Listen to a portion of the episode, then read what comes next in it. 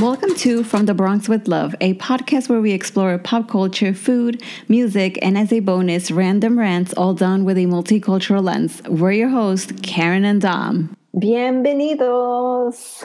Bienvenue. How are you, Dom? I'm well. How are you? Doing well. Kind of like um trying not to move so much right now. Mm-hmm. because I kept on my AC for quite a while so that Mhm. by the time we sat down to record, it would be nice and cool and I Mhm. wouldn't be sweating. Do you hear the ice cream truck in the background, by the way? No, I don't. Oh, well, the ice cream truck is um, passing by uh, in my neighborhood, and this is the first time in this in the summer that I've ever gotten like nostalgic and that I wanted one. Oh, But um, continue. Yeah, no sweating. Well, we everyone who listens to this podcast probably since day one knows my very firm stance on this season. I'm sure they do by now. that those are the two things people are really, really, really gonna know. Like when I die, and in my obituary, in my um, eulogy, when everyone talks about the things that they know most about me, it is Haiti, and I hate summer. Okay. Regarding your hate for the summer, Mhm. I would understand why, because yes, the humidity is crazy. And I think Mhm. that every year it keeps on getting worse, to be honest. Yeah, that's because we're in the midst of climate change. Yes, of course. But I think this is the first year that I agree with you. I want every I want it on the record. Everyone know it's been four years, going on five, going on five years. We've known each other, and this is the first time she's agreed with me about the summer. Never mind the worst heat wave of 2016. Whew, Karen, you're getting me all hot. I don't remember that. I don't. It's traumatic. How can you not? I really don't. but now I agree with you. I am on your side that it is disgusting. And Mm-hmm. the other day, oh, well, actually, on Wednesday when we did yoga, Mm-hmm. the train was so delayed. I think I waited there for like 20 minutes. Oh my God. that is rough for And New York City. Yes, I felt the sweat dripping down my back. I felt like I was stinking. I just like, mm, I, I had a horrible time. Mm-mm. But I just tried not to move so that I just wouldn't make myself all cranky or whatever. And then today was also super hot.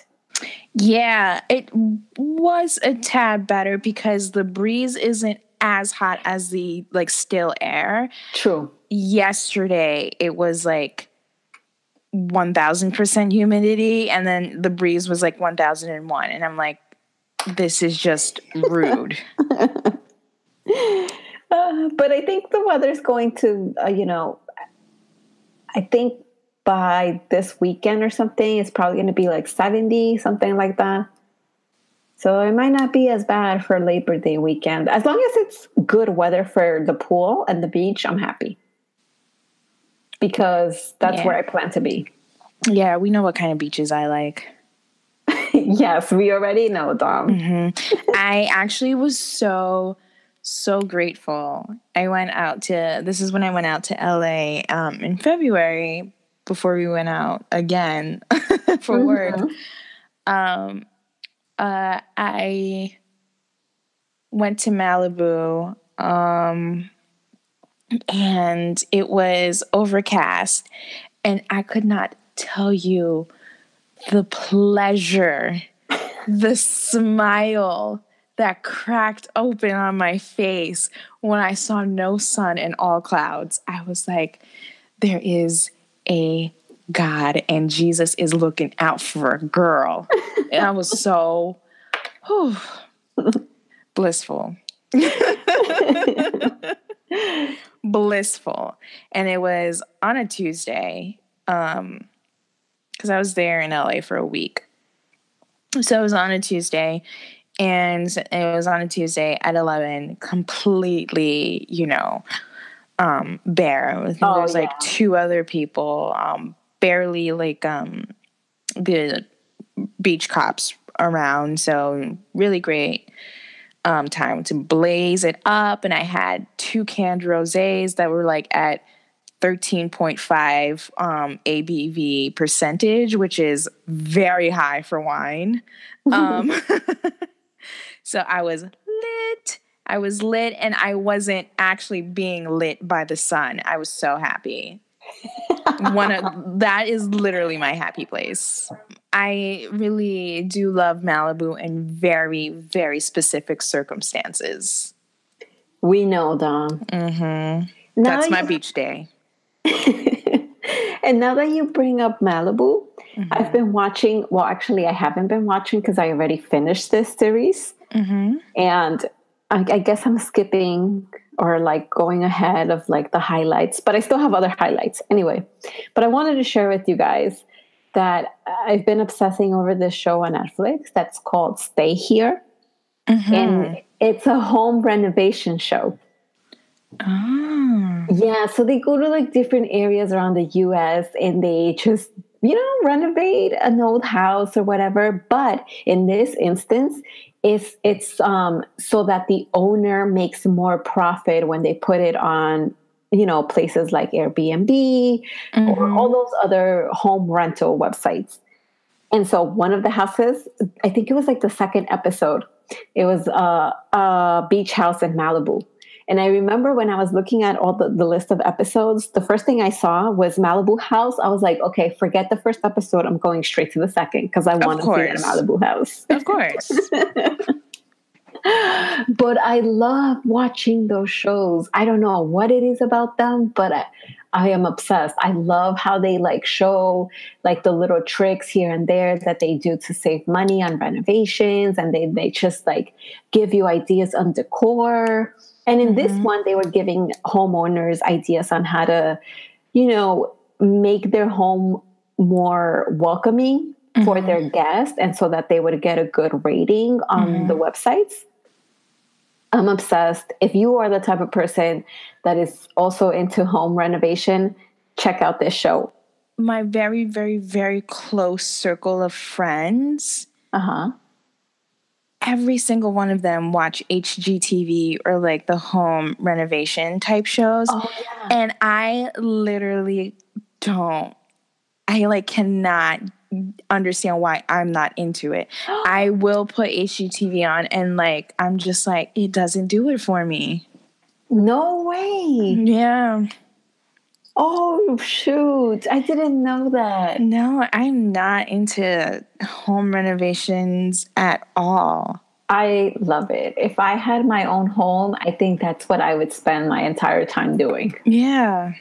But also, oh, here's another quick detail. I think it's been about two weeks that I rearranged the furniture in my room Mm-hmm. because I was so bored of the previous way that I had it. I was just like, I'm not feeling it. And then one day when I was working from home, I signed off at six on the dot and I just started moving everything. Mhm. It worked out because I did a lot of cleaning. And now my room is like, it gives me a different vibe. I don't know. I love it. Okay, I am so happy you brought that up. So I said I don't like home renovation or anything. I Uh-huh. think that like honestly I I know I joke around being princessy, but like I really am deeply rooted in like not doing as much work as possible. Um so when I see like hammers and painting and things like that, I'm like hmm, very adverse to that stuff. um but you're talking about like rearranging your room and kind of like working the energies and kind Yeah. of like a little feng shui Mhm. i am really really really trying to make myself a minimalist like i'm not the type of person who's like force yourself to do something you don't don't like that's not my overall philosophy but with this one thing i'm like if anything is going to mitigate my anxiety it is to get rid of like all the stuff that i don't need and to like create a space for my literal space to not feel cluttered and Yes. give me anxiety yeah. um So that's like the only thing I know, whatever, where people were filled with contradictions. Whatever. This is one contradiction. I always say to everyone, even you, Karen, I'm like, listen to your body. Don't force yourself to do anything you don't want. And I do the whole voice. Here I am, is like, I am going to be a minimalist come hell or high water. oh my God, we're talking about homes. And I think we just opened up a Pandora's box. So I know that I absolutely do want to own a home Yes. and I have an aesthetic in mind. And this aesthetic actually arose while I was out in LA. All roads lead to Los Angeles. I'm just going to say that right now. But no, all roads lead to Los Angeles, but all roads to my heart lead to the Bronx. oh, let's put that on the shirt. Just that is my full disclosure. I don't want anyone listening to be like, oh, here she goes about LA again. Just get a new co host, Karen. Literally, I'm contracted, so jokes on y'all. Um, but what, is, what I was gonna say, um, I really, really love like the Mexican hacienda style. So like I love like the terracotta. I Mm-hmm. love the earth tones so much. And I realized that when I look through um, the minimalist tags on Instagram, because literally it's Instagram culture, yeah. minimalism is very good for photography. Um, it's all like really clinical, white space, straight lines. Um, and I'm like, that is really antithetical to like what I want because I want like I really do want like a one level home um because I'm an old woman with bad knees. Uh, and I want like I literally want the Mexican kitchen, the Mexican style kitchen, and I want uh, terracotta tiles, and I want like a yellowish kind of exterior, and I want a lemon tree, and I want a garden. Do you But want I don't wanna- horses as well? Well, let's add them if we can. I mean, you're gonna have the hacienda home style, Yeah, so all you need are the horses. I'm gonna actually I'm gonna substitute my dog as a horse. so Rufus will have like he'll have a literal stable because you know my baby needs all the room he can get. Yes, so, So- Rufus will have his own little house. Yeah, within the house. Yeah. So when you guys subscribe to Patreon, when we actually make one. um, kidding. It'll go to you guys. It'll go to content for you guys. Or will it? Just kidding, kidding. But um um but that's what I want. But I want something like homey and cozy and like really earthy, rich tones like that Yeah. but I also want it to be minimalist. So it's probably gonna just be like very few things, but it won't have like the minimalist aesthetic, if I'm making sense. Yeah, I know what you're saying. I guess it's just like keeping it to an, a certain amount of colors. Yeah. And Oh, that's a good one. That's a good point. Yeah, keep going. yeah, because I feel like a lot of these hacienda houses are very colorful, and I think that's Mm-hmm. also what makes them look very busy and full. Mm, Versus, I think like you can have the hacienda home style, but uh, maybe like just pick out one or two colors. And so obviously, like you're not gonna like pack your walls with artwork or everything like that. Like you have to create a nice balance. And I really think that you can do that type of home style that you're looking for. oh. it's all about the Hello. balance. Are you hosting a home design show on the side? Because you sounded very, very much like a person who's not amateurishly watching these shows. Trust me, I'm taking notes when I have my own home. Wow. Yeah. All right. So the next uh, venture under the Anthology House umbrella is going to be Karen's Homes. Yes, I'm gonna have like a a whole bunch of bed and breakfasts where you guys can stay at affordable prices. Because I was looking at the prices that they listed for this show, and it was like, what? I can't pay that. Definitely not in this economy. Yeah, but yes, that is one of my goals eventually. Mm-hmm. But in Mexico, because I really want people to like get to know other areas in Mexico and know Puebla. Because you guys, I don't think I've ever mentioned this, but I am from Puebla. And so I feel like a lot of people only know Cancun. Which I'm not saying it's it's not beautiful because yes it is but if you really want to experience the culture I feel like you should go to other areas especially because here in New York there are a lot of people from Puebla Mhm.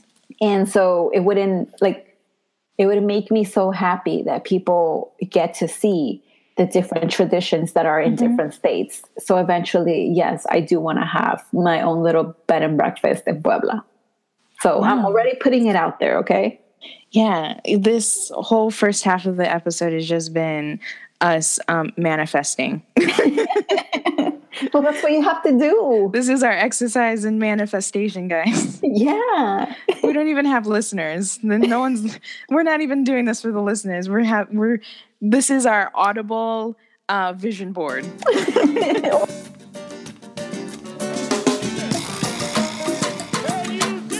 now that we're speaking about houses and rearranging furniture Mm-hmm. I want to point out that most college students, I think, started on Monday, if I'm not mistaken. Mm-hmm. And this is a perfect way to introduce our segment for today. Yeah. So, shout outs to everyone that is back in school, just, you know, getting back into the routine of things, homework assignments, midterms, finals, art projects, whatever it is. Shout outs to you. You know, I I finished college maybe like what, like six, seven years ago, if I'm not mistaken. And I was talking to you, Dom, about it, but I miss high school the most. um, but you want to share a little bit of like your experience when it came to college? Yeah. Um, well, we talked a little bit about it, just a little bit, um, because I'm a unique case where literally every academic institution I've um, I've uh, been a part of and received education from, say from my um, MFA, have been privately owned. And not only privately owned but also affiliated with um, the uh, church catholic, the uh, catholic diocese of new york Mm-hmm. so we talked a little bit about like my college because it was also catholic and private um, yeah so i went to the college of mount st vincent in riverdale and that is when i first became um, enamored with the Bronx. Um, it was my first time actually ever being in the Bronx for an extended period of time, aka four years. Um, so, I yeah. So shout outs to MSV, and I also want to you know shout out another illustrative, illustri- illustrious um, podcast host who also happened to have gone to um, the College of Mount St. Vincent, and that is our guy, Deesis. Yes, I knew it. I knew it was Mhm. him. Yeah. Uh, so MSV out here making legacies. yes, seriously. Yeah. Podcast legacies. They they're probably gonna open up another like section in the communications building just for podcasting. Hey, it's the next big thing. I've been It telling is. you. Yeah. Uh, you've been telling me, says the one who wasn't listening to podcasts. You've been telling me. I know. But hey, eventually it's going to be really big. And then probably you and Deesis are going to be, I mean, teaching a class. Oh, that would be awesome. Podcast 101. Yeah, I hope this gets Deesis' ears. Yep. Yeah. Support the Bronx.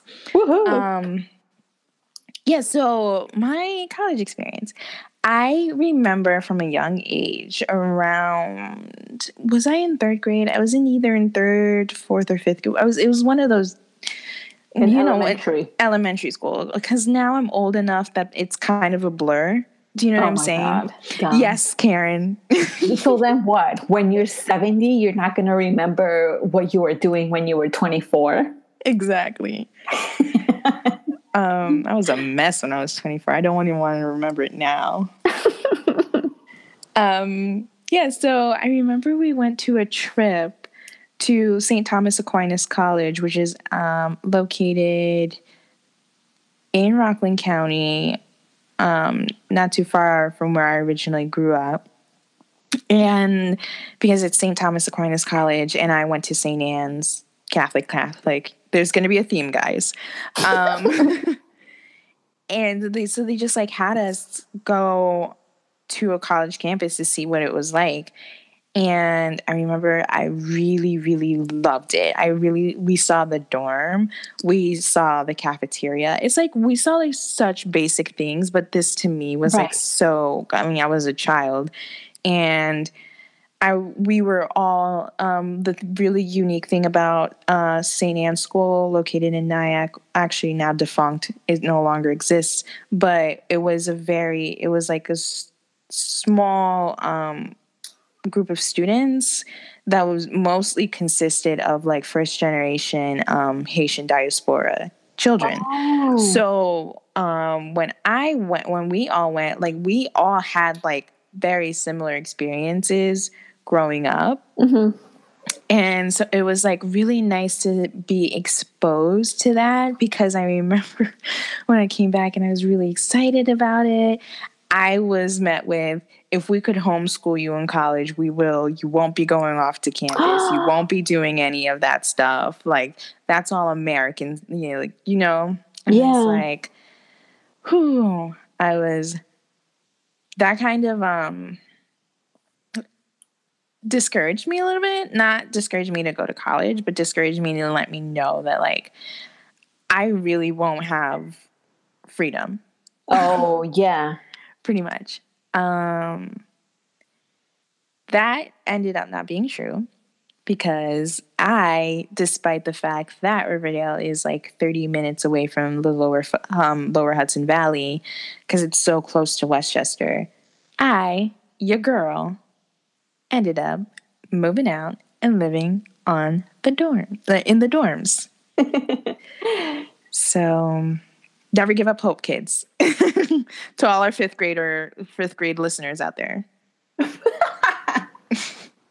I hope fifth graders are listening to us. Yeah, well, we probably should censor ourselves a little more. um, so that is um that is I'm giving like a whole background spiel on college experience. But overall, I think um it was really learn as you go and I'm not talking about the courses that I had to take. I was talking about like navigating the culture shock of leaving home. Right. Um and so I want like I think like the really important things to highlight or kind of hammer out, especially for our like first gen listeners, which I'm pretty sure is like 90% of our base, um, is like coming from it from like living in a household where it is more traditional or conservative and like probably definitely not as shielded as me. I don't think I'm probably a really rare case of being shielded, but still like it's kind of like how our parents had to navigate literally living in a new country. We had to literally navigate living in a different culture. Yeah. And even if you weren't like me and like you had friends and you went out and you like drank at 15 and you went to house parties, you were probably still in a heavy like a heavy um like immigrant community. Like all your friends were probably all children Yeah. of immigrants. And then you go to college and if you're not going to a historically black college, it's going to be multiracial and multicultural and very and di- different from your own upbringing. And like coming from your upbringing with immigrant parents to you know being really into a really liberal society it's it's great. It just takes a lot of adjusting. Um but yeah i would say the things that would have would we would need to like talk about in terms of navigating is one financial. And then you know actually being a student outside of like high school. And i think this is universal um because i had some messy ass uh, white friends who just could not get it together when it came to classes. Um and uh definitely social and safety wise but Right. um i'm curious to know about your experiences um leaving so you didn't leave leave because you didn't you No. commuted but you occupy you occupied both spaces you occupied a very like first gen traditional immigrant um household and then you were like thrown into this uh well you weren't thrown into it because you pay tuition. No one forced you to go. But like you were in this other culture different from like even your high school experience. So i wanted to kind of know like how did you like logistically like did anyone even talk to you about it like from your family like your parents or like even tell you like you know budgeting or anything I mean, in terms of budgeting, I did know that I had to just because I was paying for school out of pocket. mm-hmm. So I did know that in advance. And that's that was kind of like what was freaking me out when I was towards my last few months of high school. Simply because I knew that I was going to get the bill soon, right? right. Like okay how am i going to do this? Is is money going to be enough? Or do i have to just like take three classes? Also there was no one in my family that had attended college. And so here's the thing that i want to point out. Back when you know i was in probably like let's say middle school or even part of high school. Some of my mom's friends actually let's not even call them friends because my mom is not the type to call anyone her friend. It's more oh. like acquaintances. Hmm. Only jesus. Yes. And so they would talk about like oh no college is too expensive.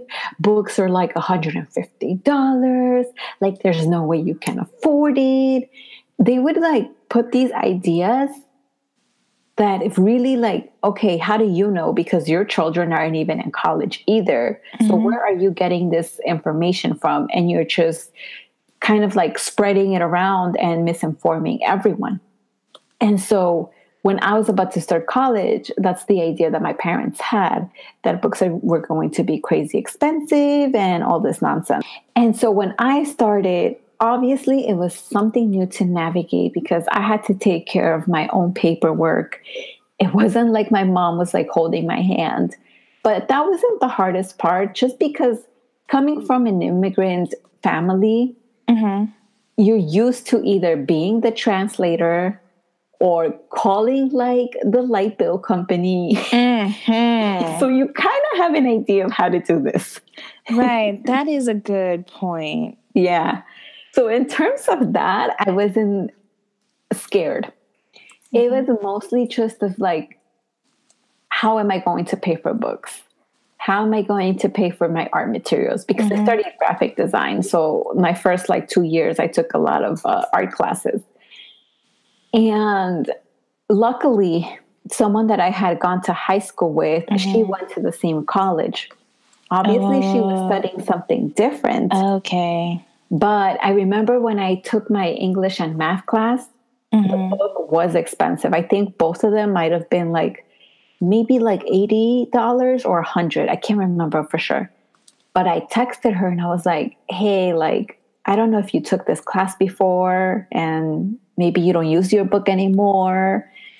and then that's when she told me she was like well no i didn't take that class but you can find it online you can check out these websites mm-hmm. and you mm-hmm. can also see like the the school um, bulletin they'll probably list books that other students are selling wow i had no idea about that and she yeah. helped me out with it and it saved me so much money i know looking back now and like how much Amazon has grown. Like people are like obviously hearing us say like we didn't know and like you know now you can sell literally anything yeah like, sell plasma on amazon um i'm j- i'm kidding i don't think so i think so um but that probably will be one uh, kind of vertical or it wouldn't surprise me it would yeah um but still like people aren't born knowing things. Yeah. obviously.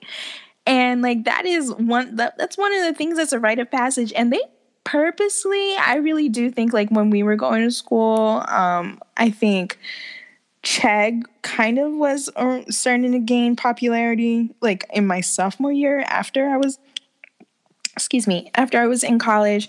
But like it wasn't set up for, you know, you to make or save the most money because oh. they have to oh. make money. Right. So like there was no for me there were no re, like there was no one telling me or giving me resources or there was no marketing around like hey save 50% on college textbook.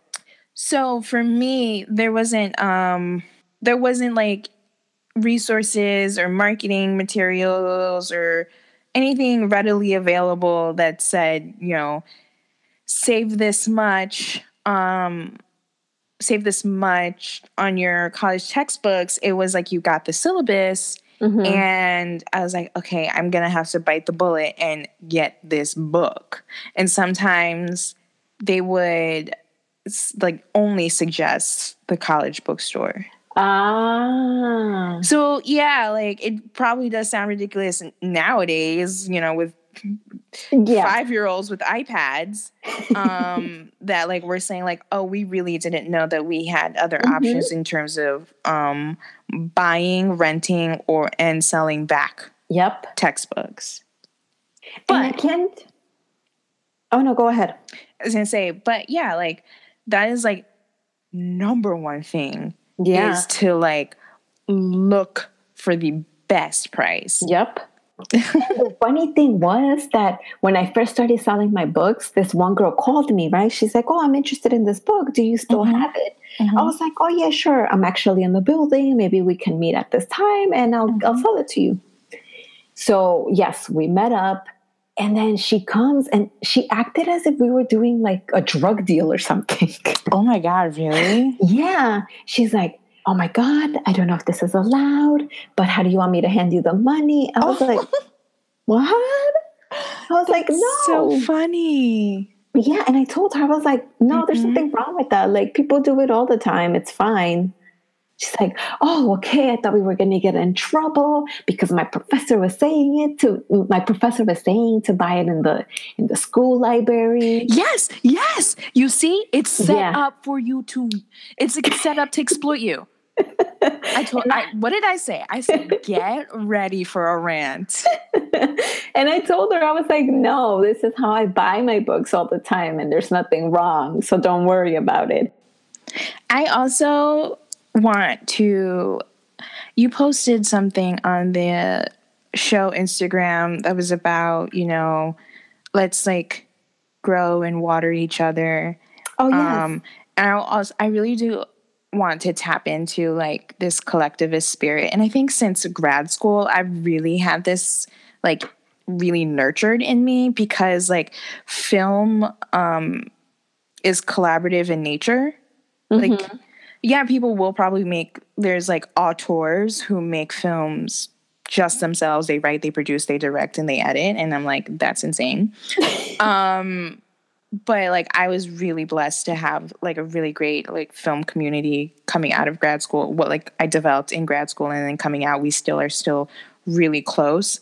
Um, and we it was set up so that we would all help each other and like we know like there's just like this there's just this um strength and um power that comes when you're together. Obviously, they say there's strength in numbers, and that's not a lie.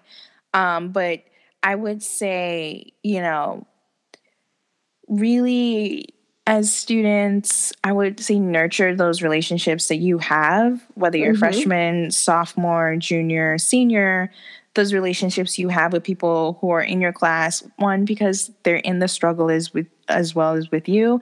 And I would say like if it is a class that does require like study groups and you know you go into the library and like you guys need to work on group projects why don't you like chip in and like two people get the textbook and then yes. do you know what i'm saying so mm-hmm. i would like personally i if i could do it now i would pool money together and then we would get like like a textbook or two textbooks that like would be readily um, available to like a group of us and then we can all like just work together because also i i guess it's because i'm like one of those writers who does like feed off of um, a lot of collaboration and like workshopping and that's a big thing when you are um, a writing major uh-huh. is that you'll have workshops um, not all writers like that because a lot of artists have egos uh but i'm I have an ego, but not so much where I don't want like people to contribute and, you know, we work together. So I'm saying I do find my best work sometimes is when I have energy to feed off of. So like that's another thing when you I I suggest like getting like a a group book. Yeah, I, I totally agree with that. Mm-hmm. Especially if you're like me and you're horrible at math. Mm these study groups are great when mm-hmm. it comes to mm-hmm. math. Yeah, you really can spread the trauma around.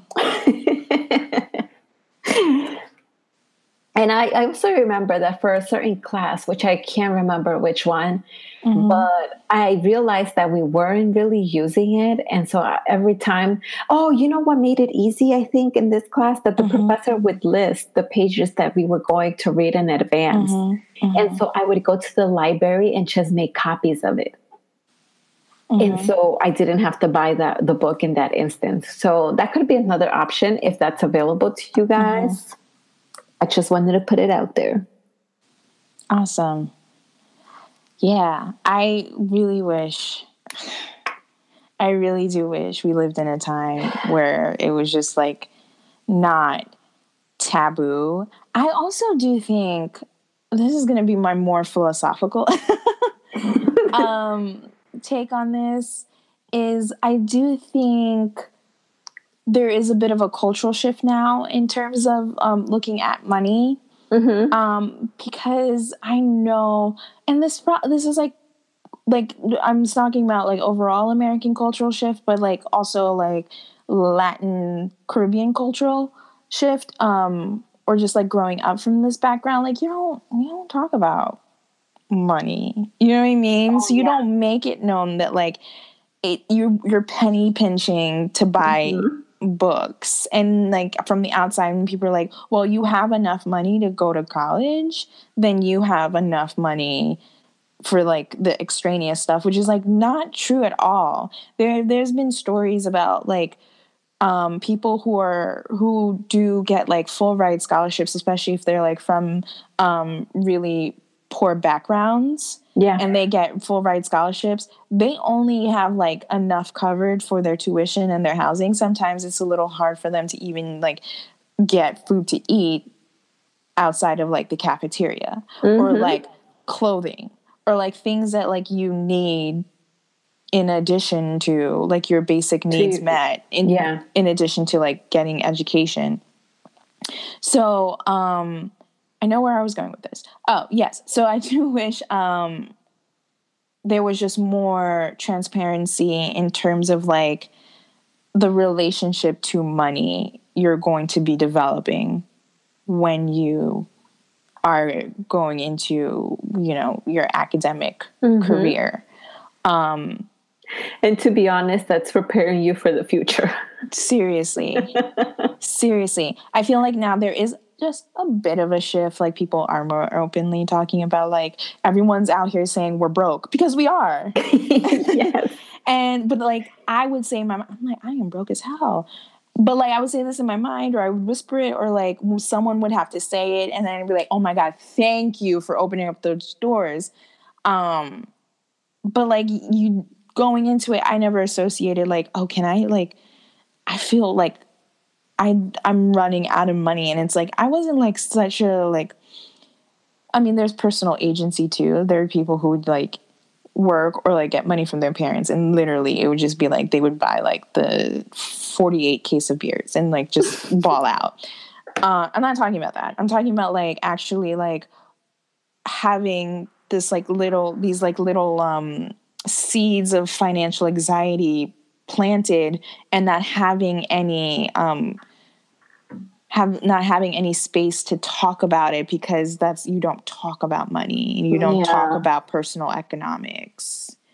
Um but now that there's like such an in, uh, in, in, in, an inequity in terms of classes um people literally people are just like we are broke. And i would say like bernie sanders kind of made that even more popular to talk about how poor we are um, but yeah, like I was saying, I just wish um, culturally I could, I didn't feel like as as shamed as that girl. Do you know what I'm saying? Oh yes, yes. Because culturally, I'm just like condi- we're just conditioned to not talk about that stuff, and I'm like, I want to, if I can't like better my immediate circumstances, I want to talk about it.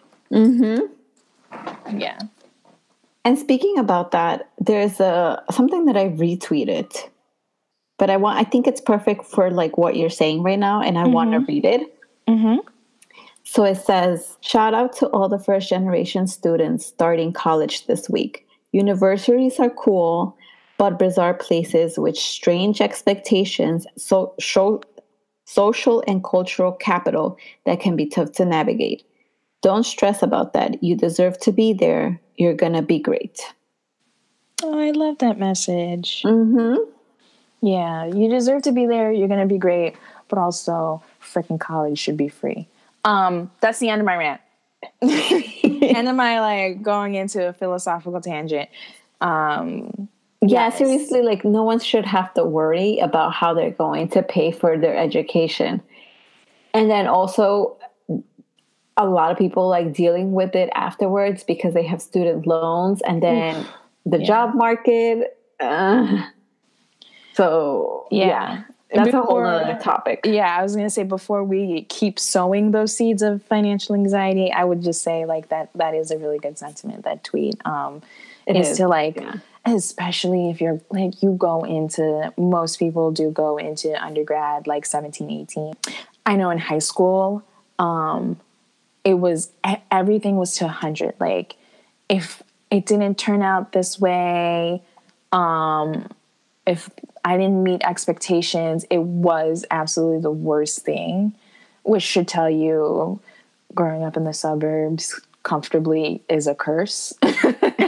Because you will develop this kind of thinking where you're like you know, I didn't get all A's. That's the worst thing in my life because I'm not going to go to a good school and then I won't get a good job and then oh, I won't right. comfortably live in the middle class or move up to an upper middle class mm-hmm. um, status. Um, like that is the hardest thing. Like people literally were going to high school like not having food to eat. Um, but still were still managing to get their education. So yeah. always keep perspective one. But yeah, two, I I mean, it was just so, it was just like you, there is pressure put on you, and then you put more pressure mm. on yourself to like arrive at this. And I don't know if it's the hormones, I don't know if it's the lack of maturity, but when you are a teenager, young adult, everything is the worst. Don't do I I'm probably telling this to you and y'all like y'all young adults and teenagers can be stubborn as hell. Um, but do listen to that tweet and that sentiment that like it is going to be bizarre. You're going to be more confused than you probably ever were in your life, and things are going to happen.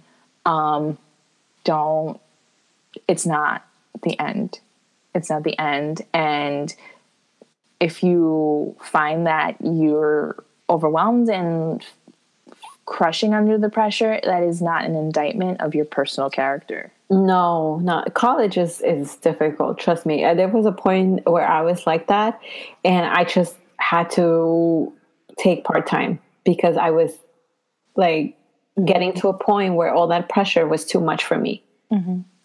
and so i had to talk with my parents and mm-hmm. they were pretty understanding and i told them i was like i can't mm-hmm.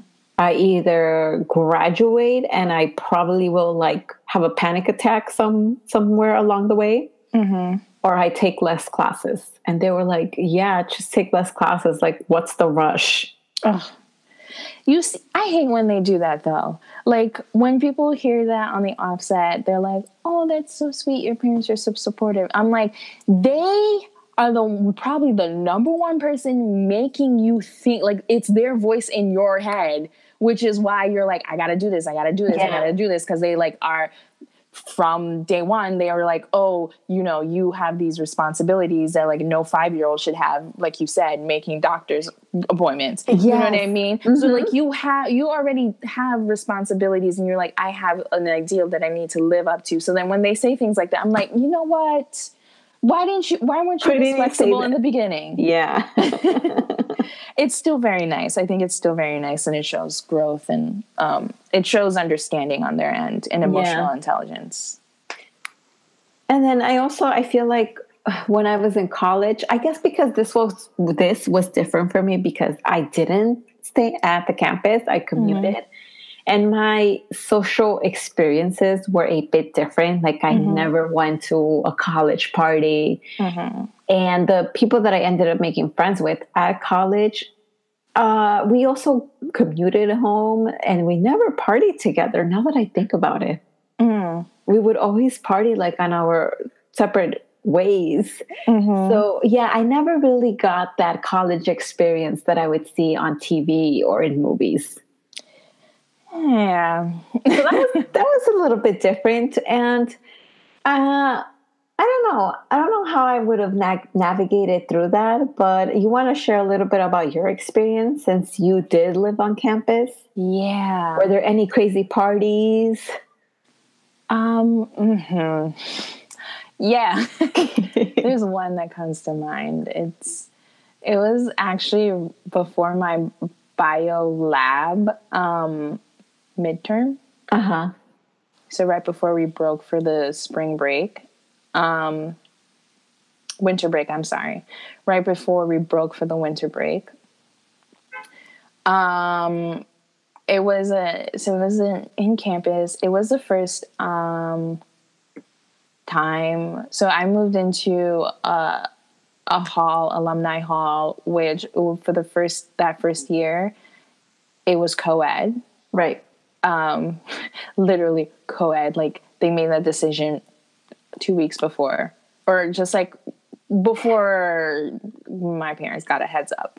Um, or most parents got a heads up. So, like, the way the building was, it was like literally on the same floor, just one hallway was all girls and one hallway was all guys. So, mm. very close proximity mixing. Hmm.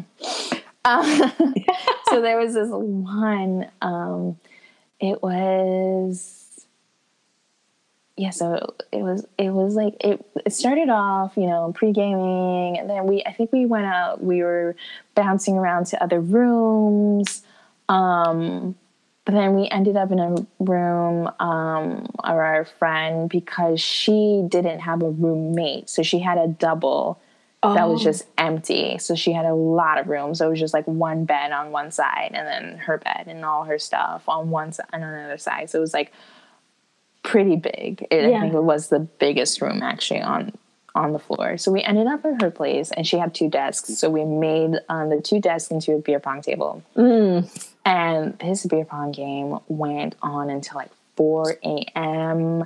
There was, you know, a lot of green being passed around, a lot of oh. licky, and a lot of uh, cerveza. Did I say that right? Yes. Yes. A lot of all of that.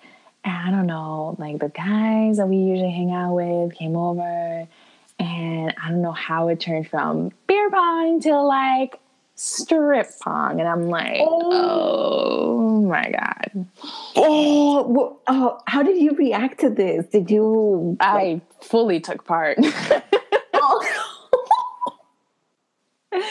they they didn't have to twist my arm at this um, suggestion. I don't, is this the first time you're hearing this story too? yes. Surprise.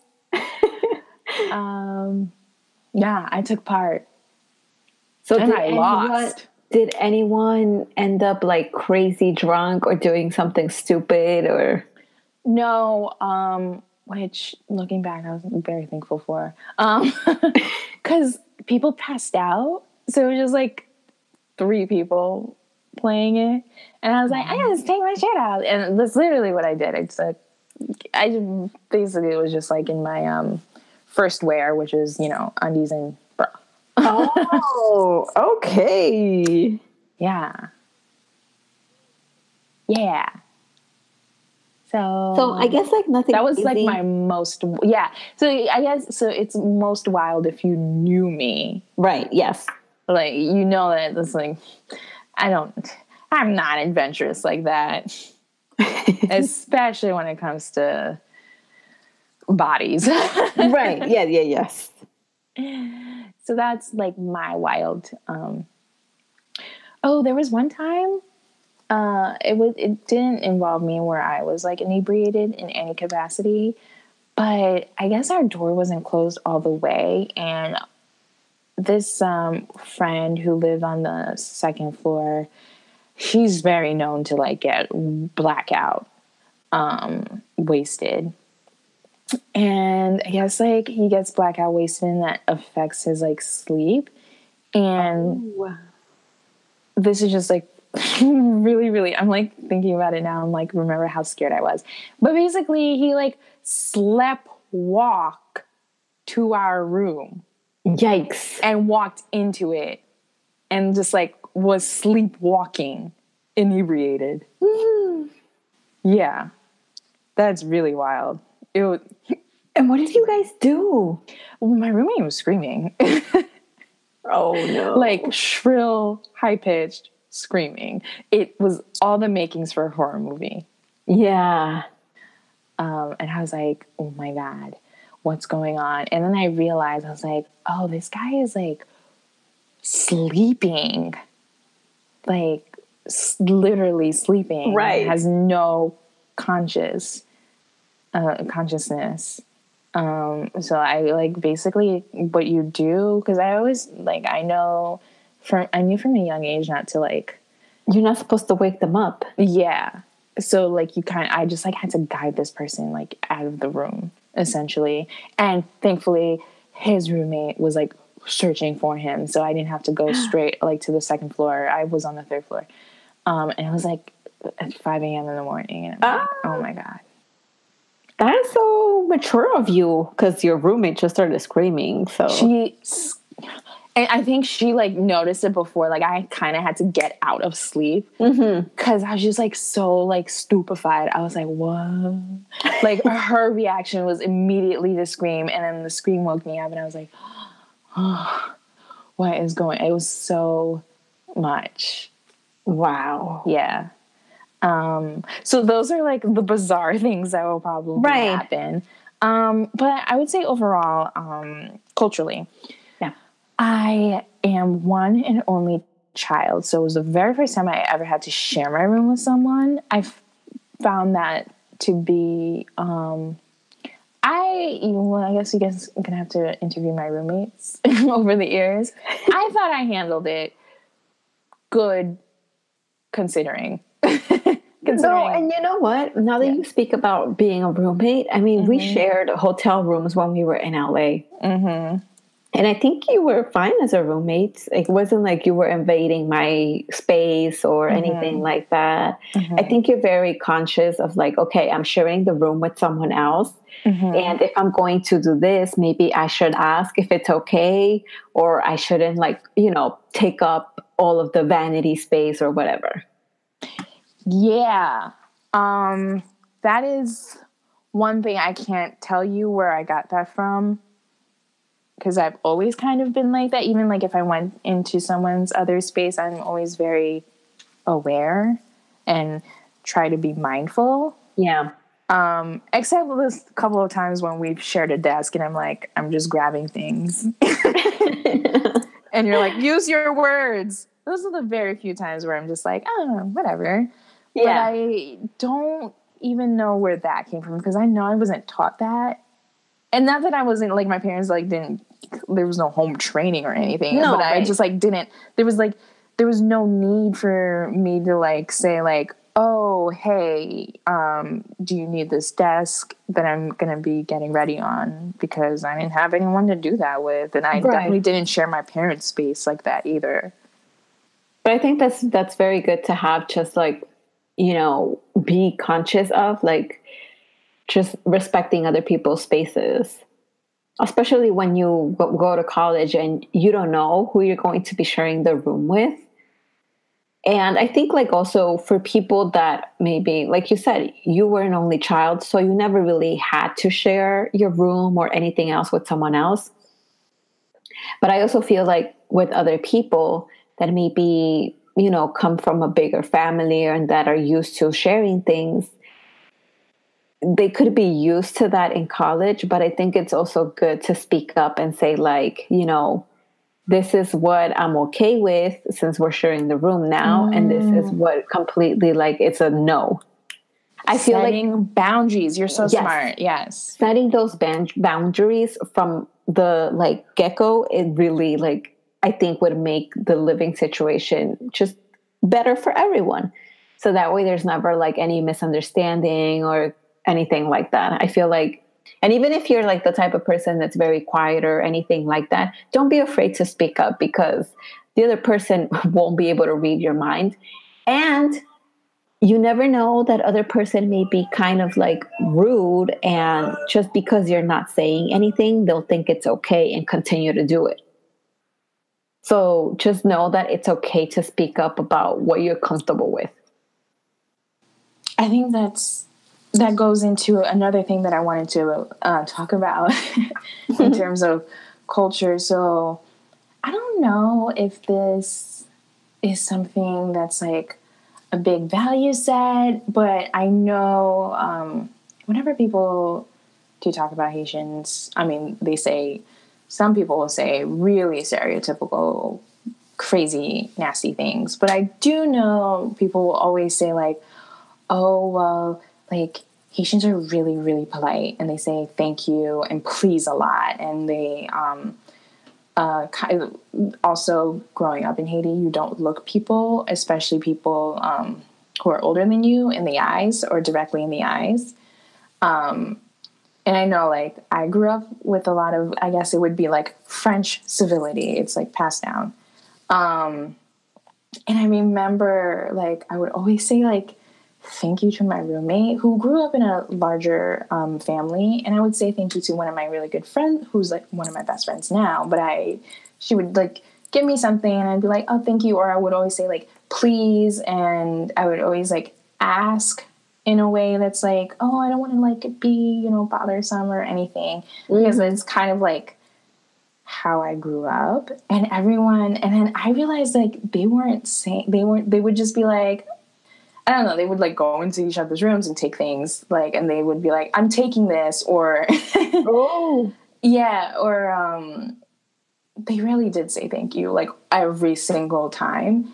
And I'm like, what? And they're like, yeah, that's like not an American thing. So that's like kind of a indictment on America um, and Americans.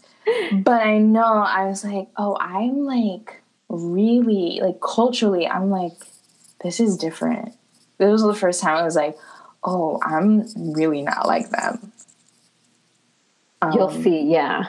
Yeah. So I, yeah, I remember, like, I remember a friend, shout out to Lisa, who's getting married next year.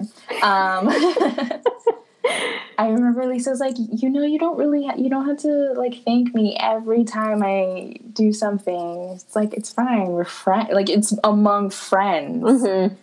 And I'm like, huh? What's that mean? what is this friend stuff? What are you talking? Um, yeah, so that was one thing I had to learn. I still think that I'm pretty polite. You are. Yeah, I still say thank you a lot. I have noticed that I don't say I'm sorry as much. And I think you're rubbing off on me because you are just like, I don't care. I'm going to assert myself. I'm not, I'm not apologizing for, you know, saying something and making my voice be heard where I'm just yes. like, where I'm like, oh, I'm so sorry to interrupt, or like, I'm sorry, I don't know if this makes sense. I don't know. You know me, I always do that. I, know. I know. I don't yeah. know. And you're just like, Mm-mm. no. Statement. yeah, in terms of that, everyone I think already knows that I'm pretty outspoken about that. But yeah, I just like, and I think like even when it comes to social settings or parties or whatever, and even though I didn't party as much with my college uh, peers. But even when I started partying, I also kind of like, you know, if something didn't feel right, I would speak up about it. And I think like another advice that I have here is like always trust your gut. If you have this bad feeling about somewhere that you're going or whatever, speak up about it. Exactly. Well, that's another thing that I want to that's a really good segue into it. Um, I don't have the stats. Um, we can absolutely put it in the show notes, or you know, I would love for Twitter and people to just like email me and educate me more. I mean, I know it, I just don't have the stats on hand right now. Mm-hmm. But we, we, you know, this is predating me too, but there was, you know, studies that would come out about the frequency of reported um, uh, sexual violence and rape on campuses. Um, and I think that's a really good point that you bring up about safety. Yeah. And I really, really, really, really want to stress home the message that I am, Karen knows this, I am so not like oh, ladies, like be careful, make sure your skirt's not too short. Mm. Like make sure like if you're wearing a bralette to cover yourself. I am anti that. The onus should never be on women. Women should absolutely have the right to exist without even the thought of um, danger lurking. Yes. That is not the world we currently live in. Unfortunately. Unfortunately. Yeah. Um, so this is not like, oh, you know, just like mm, don't wear short shorts, short skirts. Um, wear what you want to wear. Go out naked. I don't care. That's your prerogative. More power to you. But I do want to say that having a group, good group of women though by your side, yes, when you go out is so so crucial. You're right because like when I started going out to clubs and it was mostly with like the people that I was was still friends with when I was in high school, we would know like we would always look out for each other. It's like we're not leaving anyone behind. We're not letting you go home with a stranger. So it's just like looking out for each other. And like you said, Dom, I I'm totally with you on that. Like dress however it is that you want to dress because you know me, I love my short shorts and my skirts. I don't wear anything below the knee. exactly. and so I shouldn't have to worry about, like, oh, I'm going to the club, but if I wear this dress and it's too tight, like, I might put myself in danger. No, you should wear whatever it is that you want to wear without feeling like your life is going to be in danger. Men out there should like mind their own business and just because a girl is wearing a short dress or whatever that does not give you the right to like go after her and harass her or whatever. No. Amen. But yes totally agree that you should have a good group of girlfriends. Yeah and i think that is i want to say that's not always something or like having the instinct that like I'm not letting my friend alone mm-hmm. is not always something that people either develop or just like have like the instinct to do so. Right. So that's kind of where it, it like with you knowing your own self is like, is this even a good friend? Do you know what I'm yeah, saying? Exactly. I this probably is controversial because you're like you can't base a friendship just on that, but like yeah, I will base a friendship just on that. Like if you decided that like oh you know what she's vibing with this guy knowing very well i'm like pissed drunk and like you still and i'm like you still see me go or you're like you know what i'm gonna leave she's vibing with him they can go out and like have fun like no Mm-mm. No i want you to come up to me give me a glass of water and like sit me down and be like is this what you want to do I actually want you to grab me, to be honest. but other people are different. Other people are like, yeah, no, I want to have fun. Like I consent to this, and I will be. I'll keep voicing my consent. And I'm like, okay, yeah, um, yeah. Personally, me, I'm like, yeah, he's a cat. And then Karen's being like, let's go home and get you fries. That's what yes. I mean. well, I feel like, and I think like you pointed this out um, in a conversation that we had with someone else, which it wasn't on the podcast, but I know you're the type of person to like meet someone mm-hmm. and you start having this awesome conversation, and immediately you're like, oh, you're so cool. I love you. Mm-hmm. I don't know about love. yeah. Meanwhile, I'm more like, mm, I still need to get to know you better, and then we'll see. Mm-hmm. That's like always mm, i guess like how i am towards people. Yeah you need a person like that who has that barometer yeah. even when they're inebriated. Yes. Um i think that's really good. Um so yeah i guess like that's one of the pitfalls is that when you do leave and you are immersed in you know a really liberal and diverse um campus and environment, you kind of just like want to like literally immerse yourself and be friends with people. But that's the one pitfall is that if you want to be friends with people, you're going to be you're going to end up befriending people who will hurt you or who will want to see you in not great position. Yep. And I don't know if there is like a strategy per se, except like trust your gut. Mm-hmm. Um, I, I if I could cut out certain people from the offset, I wish I could. That's one thing I wish I did. Like I didn't have to go through like the pain of like knowing someone wouldn't be there for me as a friend. Mm, I see. And like literally that would be that would lead to something bad happening to me. Yeah. Um yeah. Thankfully, though, I like did have uh, like awesome friends who are like, no, Dom's an only child. This is the first time she's having a drink. Like, we're gonna do it in a controlled setting, and I like I really did appreciate that. you gotta look out for each other. Yeah, exactly. Going back to our collectivist my whole like thing like listen we got to look out for each other yep. so we're gonna do work together but also like look out for each other and make sure that no one is like getting their stomach pumped because y'all are like oh no they're having fun and then like the whole like the whole group of you guys are on the news the next day you know what i mean? Like i'm not saying like don't do that so you won't get blasted on the news. I'm saying like don't do that because like it's the moral thing to do like be a good human being and look out for each other. Yeah mm-hmm um, yeah. I, know, I hope yeah. that, yeah, I mean, I hope that our advice is useful for anyone that is first generation, first time going to college, and just trying to like navigate through the whole experience. Yeah. And if you have any other questions, you can email us, you can tweet us, Instagram and we're glad to like share more of our experiences because we do have a lot yeah and i think and, it's it's good that there's two perspectives like you stayed at the campus i mm-hmm. commuted mm-hmm. so mm-hmm. yeah absolutely and i yeah going back to like reach out to us i am you i mean if you listen to me you know i'm an open book um, that's so open that if we get famous and this is translated into Creole, that like hmm, I'm incriminating myself with the parents.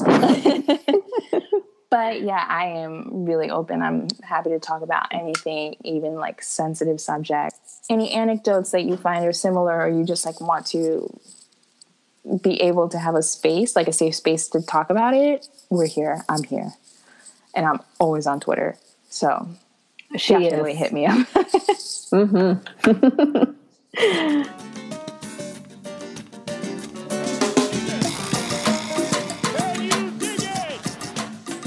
So I do have someone to highlight. And if you guys follow us on Instagram, you probably saw it already that I posted on uh, the Instagram story. And it's Filthy Cosmetics. That's right. I did see that. Yeah, so I had come across their website and I've been wanting to purchase something. And not earlier they posted about a sale that they have going on. So I was like, yes, a sale. Perfect. I'm going to take advantage and buy some of the products that I've been wanting to try. But then I kept on reading, and this person said that the reason why they have this sale going on is because now they're going to have like an actual location, I guess like offices as well. And so the purpose of this is to make enough money in order to buy furniture and also like train the woman that will be working in this space. And so this is awesome. Of course, I am supporting for a good cause, like buying skincare products and supporting a good cause. Yes, sign me up. And so the founder of this um, of this product line is she apparently like before she was homeless. Oh wow. Yeah, so I haven't really looked into her story as much, but she did post. She said, "From homeless to having my first Filthy Labs location." Oh my god. So I was like, "Yes, of course I'm going to support you." Yes. So if obviously like by the time you hear this podcast, if if it there if the um, website is still up, definitely like purchase something. You'll be doing it for a good cause because she did say that um, once uh, she hits her her goal, like the the finan the the monetary goal she wants to reach, the website is going to shut down. So that way they kind of like just take care of the orders that were placed this week. And I guess also kind of like revamp the website and put a new shipping uh, process in order. Mm-hmm. So yeah, basically once she comes back, it's going to be all these changes, working with women and Oh, Yeah. I love that. I love, love, love that. That's so not amazing. only did this woman create her own brand, but now she's also giving women jobs. Mhm. So Yeah. really wanted to highlight it. I'm so proud. I'm so happy for her. And I can't wait to try my goodies because I'm always waiting for a package. That's amazing. I wish there was just like, I mean, yeah, I just like wish there was just like a, I don't know, like, you know what I'm talking about in terms of like homelessness. I wish it wasn't Oh. like one or two climbing out of it. Yes. You know, I really wish there was like, at least like basic needs were met and then like people would really flourish Yeah. you know but that honestly that is a really good story that's a great story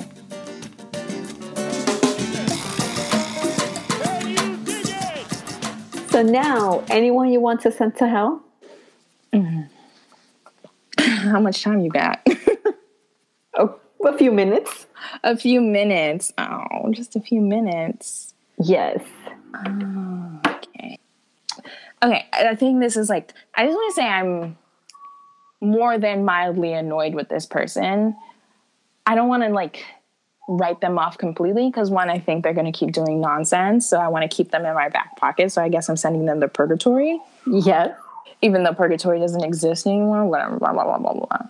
Yeah, so I, Ana Navarro, who is a CNN contributor, and she was really, um, during the 2016, um, yeah, yeah, you guys already know this is political. Don't act surprised. Anyways, during the 2016 election, she was like of like um, coming out more and more as this personality. She yes, she is a Latino uh, Republican, but she is like adamantly against Trump because of like he's very piggish and you know all the things, which is like yeah, duh. We have eyes and ears. Like he's a repulsive human being. Like everyone should be against him if you have like moral character, moral standing. Um, Senator John McCain, who's a Republican senator and a presidential candidate, um, uh, recently passed away this week from brain tumor. Oh, that's Yeah right. and a, a um, an icon, a diva, a great, and a activist, Aretha Franklin, um, also passed away um, within that same time frame. Uh, I believe from pancreatic cancer, but so there was just like very notable um, there's very notable deaths that happened. And you know how twitter is. It's like the they people have to capitalize on how much they like outdo each other in terms of tweets and witticism and like all that. And like i twitter is weirdly religious when it comes to like oh you know all these greats are in heaven right now and heaven must be popping with like all these musicians and like all these like celebrities that died and like this is this is a weird fetishization of heaven and hell um Oh yeah. and so she like tweeted this thing about the thought of Aretha Franklin and John McCain sitting in the freshman class of heaven makes her smile. I'm like, heaven is forever. What do you mean, freshman class? what the hell? Okay, I'm glad you said that. That tweet. Because you're like a very apolitical person and you're even like, what is going on with that? Yeah. Okay, I'm glad. I'm not just like over politically No. reacting. um, yeah, it's utter nonsense because like people have pointed out that like Aretha Franklin um, has, I think she sang at um, Martin Luther King Jr.'s uh, funeral, and um, Senator John McCain voted against making MLK Day an actual day. So, So girl, no, no, They're not going to be sitting together. no, they won't. No, they won't. They did not have the same values. Ugh. Yeah, she's um irritating. to say the least. Also, I remember that one tweet she made when she did her, I guess it was 23andMe, she did her ancestry, whatever. Um, and she found out she was like 1% black. And she was like, Yeah, I knew I was a sister. I was like, Do not ever. No. Someone should really remove like Twitter from her sphere, just like her 30 mile radius. but undoubtedly, she's going to do something else again, and I probably will remove her from purgatory Yeah. and send her to hell. But yeah, that's um, that's something I've been annoyed at. It's not terrible. It's not as bad as like you know, hating the administration for child separation, but we've gone on about that. Right. Yes. Okay. That is it for this episode. Nice. Don't forget to rate us, please. And also subscribe to us. I mean, mm-hmm. no. And follow us on Twitter and Yeah. Because you don't subscribe there. No, but yeah, and then also leave us reviews and talk about how cute we sound and how funny we are. I mean, I guess give us critiques, whatever. But yeah, Uh, no, construct constructive criticism. critique, yeah. Until we are like Jesus and Samira, and then we only want undying love from everyone. Yes. Awesome. Have a great weekend, everyone. Stay. I was going to say stay safe, but I don't know if that's the right word. Well, I mean, stay hydrated for sure. Yes. And no, I mean, do they do fireworks for Labor Day? You know me and fireworks. We don't. I don't No, drive. they- no, no. Okay, well, enjoy your Labor Days. Yes. Bye. Bye. This podcast was executive produced by Karen Almonte. You can follow us on social media to keep up with your favorite Bronx ladies. From the Bronx with Love is part of Anthology House Media.